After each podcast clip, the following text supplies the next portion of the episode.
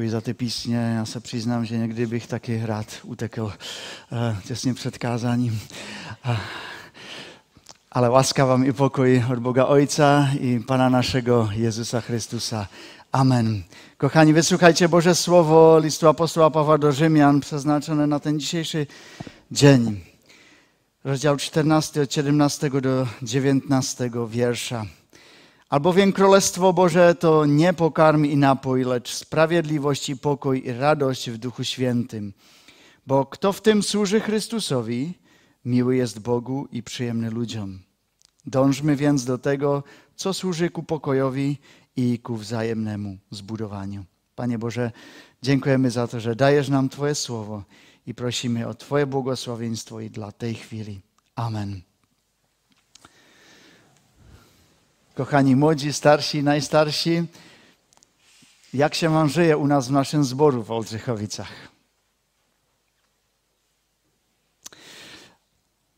Teraz jeszcze może rozmyślamy w kategoriach dobrze, albo mogłoby być lepiej w niektórych sprawach, no na pewno by mogło być lepiej. Może za parę miesięcy powiemy, jak się masz, powiemy tu zimno, mogłoby być może troszeczkę więcej stopni, o 3 stopnie więcej. Zobaczymy, modlimy się, by Pan Bóg nam dał łaskę i w tej sprawie. Ja przyznam, że mnie tutaj jest dobrze. Dobrze. Ale sam wiem, że jestem człowiekiem, który potrafi innych ranić, bo już zraniłem innych ludzi. I wiem, że jestem człowiekiem, który nie zawsze robi właściwe rzeczy, bo już je zrobiłem w życiu. Mam nie zawsze te najlepsze rozwiązania, bo już może i zadecydowałem w sprawach, które może nie są zupełnie te najlepsze. Jestem jednym z was. Jestem grzesznikiem. Grzesznikiem, którego Pan Bóg kocha. I to dzisiejsze nabożeństwo i to poselstwo tej niedzieli chcę przyjąć dzisiaj dla siebie na pierwszym miejscu, a wierzę, że może być i pobudzeniem do waszych stosunków i do Bożej chwały. Ja chcę dzisiaj z wami popatrzeć na 14 rozdział, raczej cały, tego apostoła Pawła listu do Rzymian. Rzym. To było fantastyczne, wielkie, duże miasto, w których już w tym czasie były różne kultury, różni ludzie wzywający różnych bogów. Taki New York, Londyn, wielka metropola, Paryż. Dlatego nic dziwnego, że zbór w Rzymie, założony apostołem Pawłem, też składał się z Żydów i z Greków i z dalszych etnik.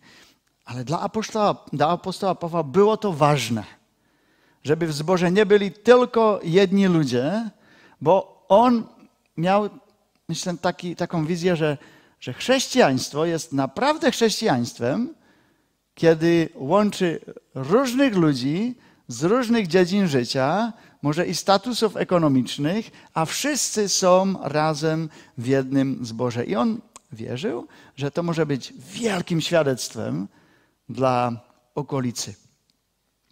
I apostoł Paweł podkreślał, że w Chrystusie wszystkie te bariery społeczne, kulturowe, ekonomiczne zostały przełamane.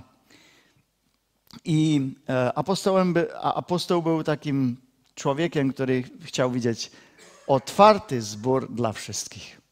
Dla wszystkich. I apostoł Paweł był tymczasem bardzo współczesny, bo my dzisiaj dopiero mówimy o jakichś bezbarierowych wejściach do kościołów i obiektów. A apostoł Paweł już wtedy mówił, że nie ma człowieka, który by nie mógł wejść do kościoła, do zboru. Że wszyscy są witani. Każdy mógł przyjść. Wszyscy mieli otwarte drzwi. Bogaci i biedni, pięknie i niepięknie pachnący, mężczyźni i kobiety, Żydzi i Rzymianie. A tutaj jest problem. Duży problem. Bo teoria apostoła Pawła była bardzo dobra. Lecz w praktyce mury nieporozumień między ludźmi stawiały się jakby same o ciebie.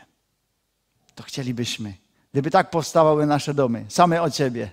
Gdyby tak rosły nasze mury, wy, którzy budowaliście domy, to by było super. To się nie dzieje, ale w sprawach stosunków i życia chrześcijan razem z sobą tak się dzieje. Czasami mury, bariery powstawają jakby same o ciebie. Nawet nie chcemy tego. I Paweł w 14 rozdziale listu do Rzymian pokazuje takie dwie bariery, dwie mury. Jedna obchodzi się z jedzeniem i druga bariera to są dni, które mamy obchodzić, dni święte. I on tam opisuje ten problem tak, od drugiego wiersza.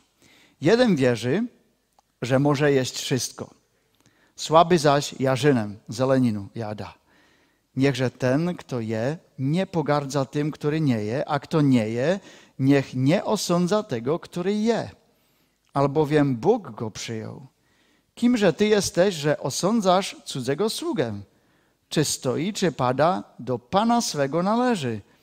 Ostoi się jednak, bo Pan ma moc podtrzymać go. To był ten problem. W zborze byli tacy, których Paweł określa jako słabych. Apostoł Paweł widział, że oni potrzebują jeszcze dojrzewać w wierze w Jezusa Chrystusa i potrzebują więcej zrozumieć tego, co jest zbór, zgromadzenie wierzących. Było to szczególnie widoczne u tych, którzy czuli potrzebę utrzymywania pewnych tradycji, których Pan Jezus ani nie nauczał, ani do nich nie zachęcał. Na przykład ci, którzy pochodzili z żydowskiego środowiska, mieli nawyki, które dotyczyły jedzenia.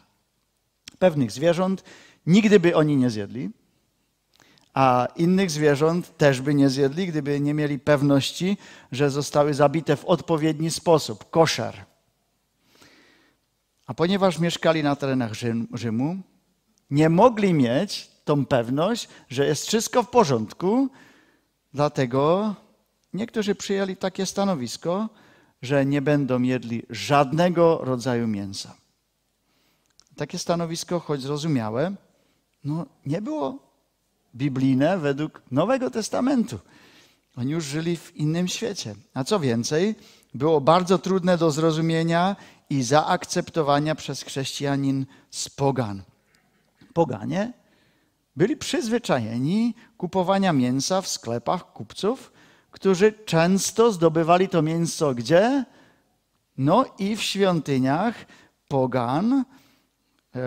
To mięso było ofiarowane, kapłani część zatrzymali dla siebie i resztę sprzedawali właścicielom pobliskich sklepów.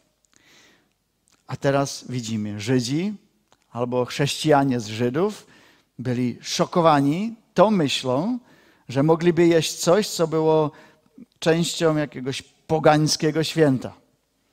Więc powiedzieli, tego nigdy nie damy do naszych ust, a nikt w tym zborze to mięso nie śmie dać do swoich ust. Lecz chrześcijanie z pogan nie mieli tego problemu. Dla nich mięso było mięsem. Oni po prostu uważali, że to było dobre mięso. Nic więcej. I te dwie różne postawy do jedzenia stworzyły bardzo napiętą sytuację w tym zborze. I my umiemy sobie to wyobrazić, jakie napięcie tam mogło powstać w tym zborze. Ci, którzy czuli się wolni w jedzeniu, czasami traktowali swoich braci z całkowitą pogardą. Co oni mi tutaj będą mówić? Ja jestem wolny w Chrystusie. Jakieś przepisy o jedzeniu? Podczas gdy Żydzi byli bardzo krytyczni wobec tych, którzy z jedzeniem mięsa nie mieli problemu. Oni przecież mieli zakony płatne tysiące lat. Zakonami trzeba się kierować. Ale w tych sprawach może nas już to jakoś bezpośrednio nie dotyczy. A wyobraźcie tutaj, żeby tutaj stanął ktoś, kto powie nam, nie wolno wam pić kawy, bo ona jest czarna. Czarna oznacza grzech. To znaczy, jest to grzeszny napój. To znaczy, że ani rano, ani w południe, ani po obiedzie, ani wieczorem nie pić kawę, bo to jest coś grzesznego. No już widzę, jak wielu by i frsknęło śmiechem. Nie? I może by pokazali, ale popatrz, tu są naukowe badania o tym, że kawa jest dobra. No, to jest kawa. Ale jak łatwo jest i dzisiaj stworzyć atmosferę wzajemnej pogardy nad sprawami drugorzędnymi. Powiedzieć, to są ci Rzymianie, to są ci młodzi, to są ci starsi, to są ci rodzice, to są ci owi. Krytyka, pogarda były czymś, co apostoł Paweł widział w społeczności wierzących. Widział to napięcie, że jedni byli w kościele, drudzy byli tam, w innym pomieszczeniu, a każdy na swoim, ale apostoł Paweł powiedział, to nie jest najlepsze, co my byśmy tutaj zrobili. Nie byłoby właściwe teraz powiedzieć, to są ci konserwatywni, tam są ci liberałowie, oddzielmy ich, zrobimy 2 nabożeństwa dla każdego, wszyscy będą spokojni, wszystko będzie fajnie. Nie. Apostoł Paweł był zdecydowany na lepsze, ale trudniejsze rozwiązanie. I pisze, słuchajcie, od 7 wiersza. Nikt z nas dla siebie nie żyje. I nikt dla siebie nie umiera. Bo jeśli żyjemy, dla Pana żyjemy. Jeśli umieramy, dla Pana umieramy. Przeto czy żyjemy, czy umieramy, pańscy jesteśmy. I tutaj widzimy coś podstawowego, co apostoł Paweł powiedział. Chce, by ludzie zajmowali się sprawami kontrowersyjnymi na solidnej podstawie Jezusa Chrystusa, wiary w Boga, a nie poddawali się presji ludzi. Jesteśmy tutaj, powiedział, na pierwszym miejscu, dla Pana tutaj jesteśmy. Dla Pana żyjemy, dla Pana umieramy. Nie dla jedzenia, ani dla kawy, ani dla czegoś innego. Jezus zrobił wszystkie podstawowe rzeczy. W tym musi być jedność, a potem tutaj są sprawy, w których możemy się nawet i różnić. Pawłowi osobiście nie przeszkadzało, czy jedzą mięso, czy nie. Jeżeli Pan pozostał Panem tego problemu. Bo kiedy Panem stanie się problem, to jest wszystko źle. Ta pierwsza zasadnicza sprawa, którą powiedział, nikt z nas dla siebie nie żyje i nikt dla siebie nie umiera. Bo jeśli żyjemy, dla Pana żyjemy. To drugie, Paweł wymaga od wierzących, by przestali osądzać jeden drugiego. No i dzisiaj to tak łatwo jakoś przyjdzie. Nie myślicie? Osądzić jeden drugiego. Jakby w tym tekście Paweł pokazywał palcem od 10 wiersza. Ty zaś, czemu osądzasz swego brata? Albo ty, czemu pogardzasz bratem swoim? Wszak wszyscy staniemy przed sądem Bożym. Bo napisano, jakom żyw, mówi Pan, ugnie się przede mną wszelkie kolano i wszelki język wyznawać będzie Boga. Tak więc każdy z nas, jakby teraz pokazał, każdy z nas i ja za samego siebie zda sprawę Bogu. Przeto nie osądzajmy już jedni drugich, ale raczej baczcie, aby nie dawać bratu powodu do upadku lub zgorszenia. Kiedy chcemy jakoś forsować opinie dotyczące takich głęboko zakorzenionych tradycji, reakcje bywają dosyć skrajne. Czasami to wybuchnie, jak Nord Stream w morzu, czy most na Krymie. Wszystko naraz wali się na zewnątrz i wkrótce staje się smutne, lecz prawdziwe, że ci, którzy zajmują silne stanowiska, starają się być jeszcze silniejsi i tych słabych jeszcze więcej potępić, by byli jeszcze mniejsi. Krytyka i osądzanie staje się na porządku dziennym. Paweł zdecydowanie mówi nie, bo chodzi mu o to, by każdy chrześcijanin był odpowiedzialnym chrześcijaninem przed sobą, przed zborem, to znaczy drugim człowiekiem i Panem Bogiem. I mówi, tylko Bóg ma prawo osądzić.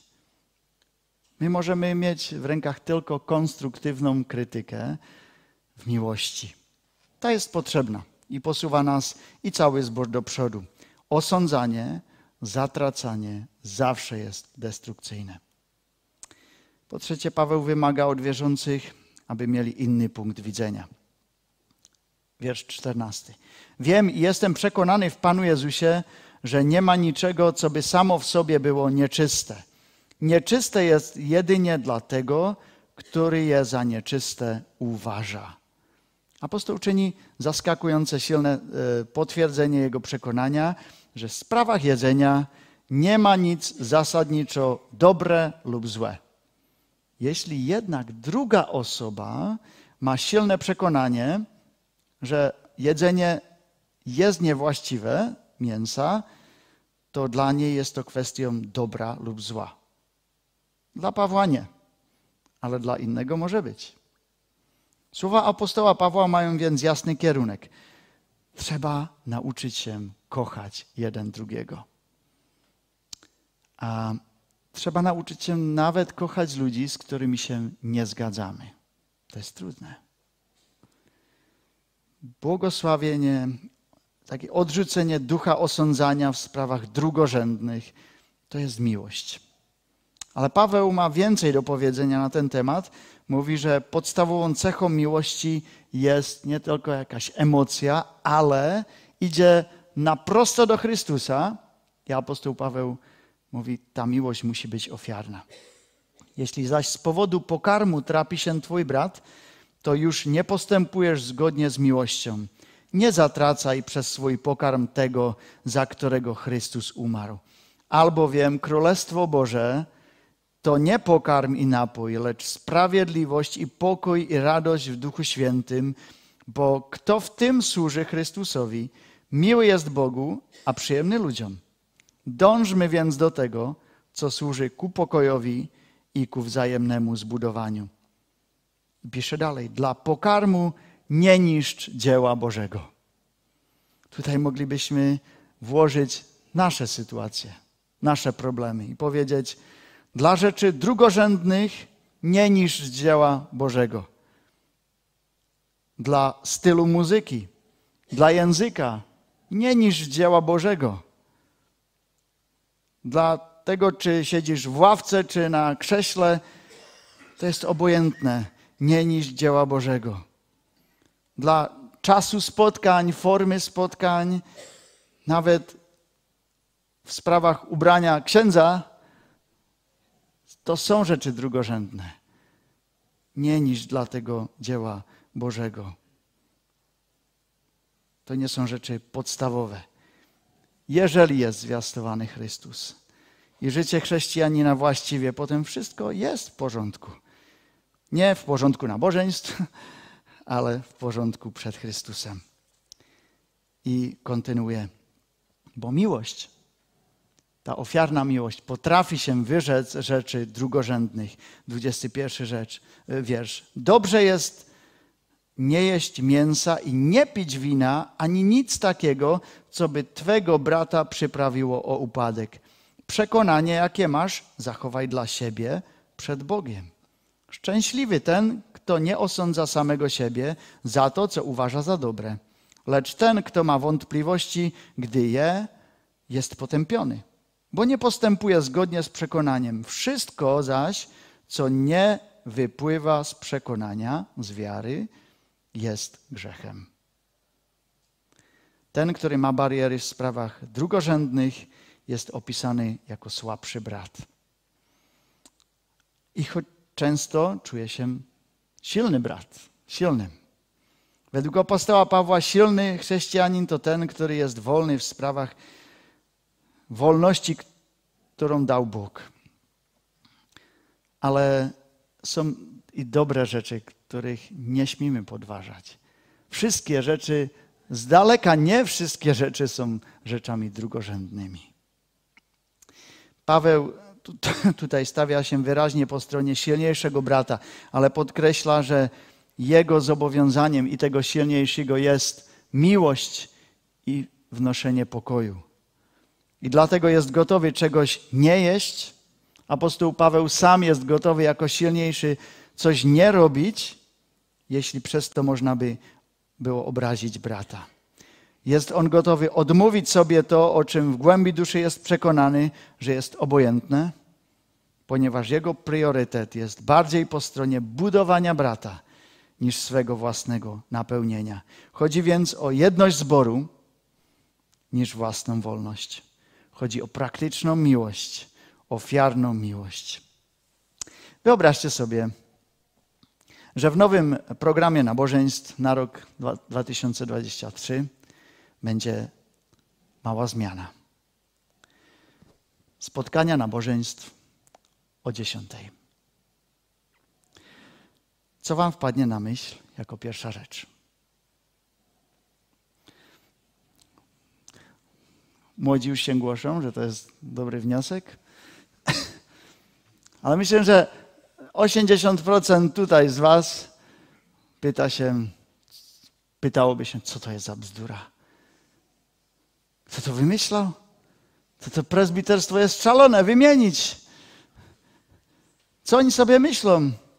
Co ja mam robić w niedzielę do 10:00 do południa? Nie wiem. Kto jest za tym? No na pewno ksiądz. Ten tutaj zawsze robi zmiany. Ja mu pokażę, kto tutaj jest panem. Nigdy w Oldrzychowicach na 10:00 nie zbieraliśmy się. Nigdy nie zbieramy się, a nie będziemy się nigdy zbierać w Oldrzychowicach na 10:00. Nie bójcie się, jakieś zmiany będą w programie nabożeństw. Ale nabożeństwo będzie o 9:00. Przez to nie wlak. Jak proste jest zrobić zamęt w zborze w rzeczach drugorzędnych. W Biblii nie ma napisane, że nabożeństwo musi być o 9:00. Na pewno, naprawdę nigdzie to tam nie jest. Musimy jednak rozeznać, czy to, co robimy, jest właściwe dla zboru, dla mojej rodziny, a w oczach Bożych. Musimy rozeznać, kiedy z drugorzędnych rzeczy staną się podstawowe. A kiedy to się stanie, to jest tragedia. Bo traci się grunt wiary i zbór zacznie budować na czymś innym niż na Chrystusie. Zacznie się bardzo szybko kłócić i rozpada się. Chroń nas od tego, Panie. A kiedy Chrystus pozostanie Panem, grzesznik grzesznikiem, a Ewangelia Ewangelią, a drugorzędne rzeczy pozostaną na drugim miejscu, potem jesteśmy dojrzałym zborem. Tak mamy swoją historię, reformację, mamy mały i duży katechizm, dobry przykład naszych ojców. A są to dobre rzeczy, kochani, bo oni budowali na podstawie Jezusa Chrystusa. Lecz wszystko nie można robić tak jak nasi reformatorzy. A ani tak jak nasi ojcowie wiary. Jezus pozostaje ten sam, lecz formy się zmieniają. Kochani, kiedy po pierwszy raz przyszły bębny do kościołów, ale pierwszy raz przyszły organy do kościołów, to był taki zamęt. Ale byli ludzie, którzy powiedzieli, to są rzeczy drugorzędne. Nawet i organami możemy chwalić Pana Boga. Fantazja. Dzisiaj w niektórych zborach powiedzieli, bębny? Dlaczego? Mamy organy tutaj w zborze. Dlaczego klawisze tutaj? Mamy organy. Kochani, muzyka jest piękna. Dziękuję za to, że i to przyjęliście w naszym zborze. Jako coś, co może być błogosławieństwem. Może czasami szukamy, a nie znajdujemy najlepszych form W drugorzędnych rzeczach możemy się mylić, lecz nie mamy się nad nimi kłócić. Mamy miłować Pana Boga na pierwszym miejscu, a swego bliźniego jak siebie samego. O tym dzisiaj czytaliśmy. Pytacie się dlaczego? Powiem wam. Dlatego, że Królestwo Boże to nie pokarm i napój, lecz sprawiedliwość i pokój i radość w Duchu Świętym. Bo kto w tym służy Chrystusowi, jest miły Bogu i przyjemny ludziom.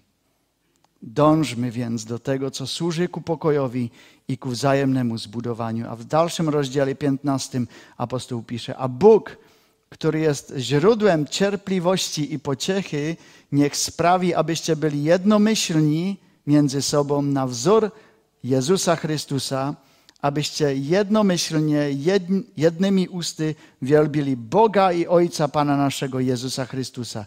Przeto przyjmujcie jedni drugich, jak i Chrystus przyjął nas ku chwale Boga. Niech tak się stanie. Amen. Módlmy się. Dziękujemy, Panie Jezu, za to, że Ty przyjąłeś nas i choć nie zasługujemy na to, dziękujemy za to, że odpuszczasz nam nasze grzechy. Dziękujemy za to, że dajesz nam nadzieję, że gotujesz nam niebo. A dziękujemy za zbory, które mamy. I tutaj za ten zbór. Dziękujemy i za to dzisiejsze słowo, które nas tak zapewnia o Twojej miłości, ale o naszym obowiązku. Byśmy się nie kłócili nad rzeczami, które są drugorzędne, lecz byśmy pracowali nad tymi, które mają pierwsze miejsce na stosunku do Ciebie, na stosunku i do bliźnich. Panie, prosimy, daj, byśmy to nigdy w tym zborze nie zamienili. Byś Ty był zawsze tym pewnym punktem, tym jedynym. Ale Panie, dzisiaj chcemy Cię i chwalić za to, że jesteśmy i różnymi ludźmi. Dałeś nam różne podejścia, różne dary, którymi możemy sobie służyć. A czasami, Panie, nie widzimy naszego brata, jak mu możemy posłużyć. Czasami może forsujemy samego siebie. Jesteśmy grzesznikami. Prosimy Cię o to, byś nam dał jeszcze większą miłość. Jeden wobec drugiego. Młodsi wobec starszym, starsi wobec młodszym, kobiety wobec mężczyznom, w rodzinach i w całym naszym zborze. Prosimy Cię, Ty nas zjednocz, Ty nas prowadź, Panie. Chcemy Ci wierzyć, bo bez Ciebie nie umiemy ani żyć na tym świecie. Prosimy, Panie, prowadź nas. Amen.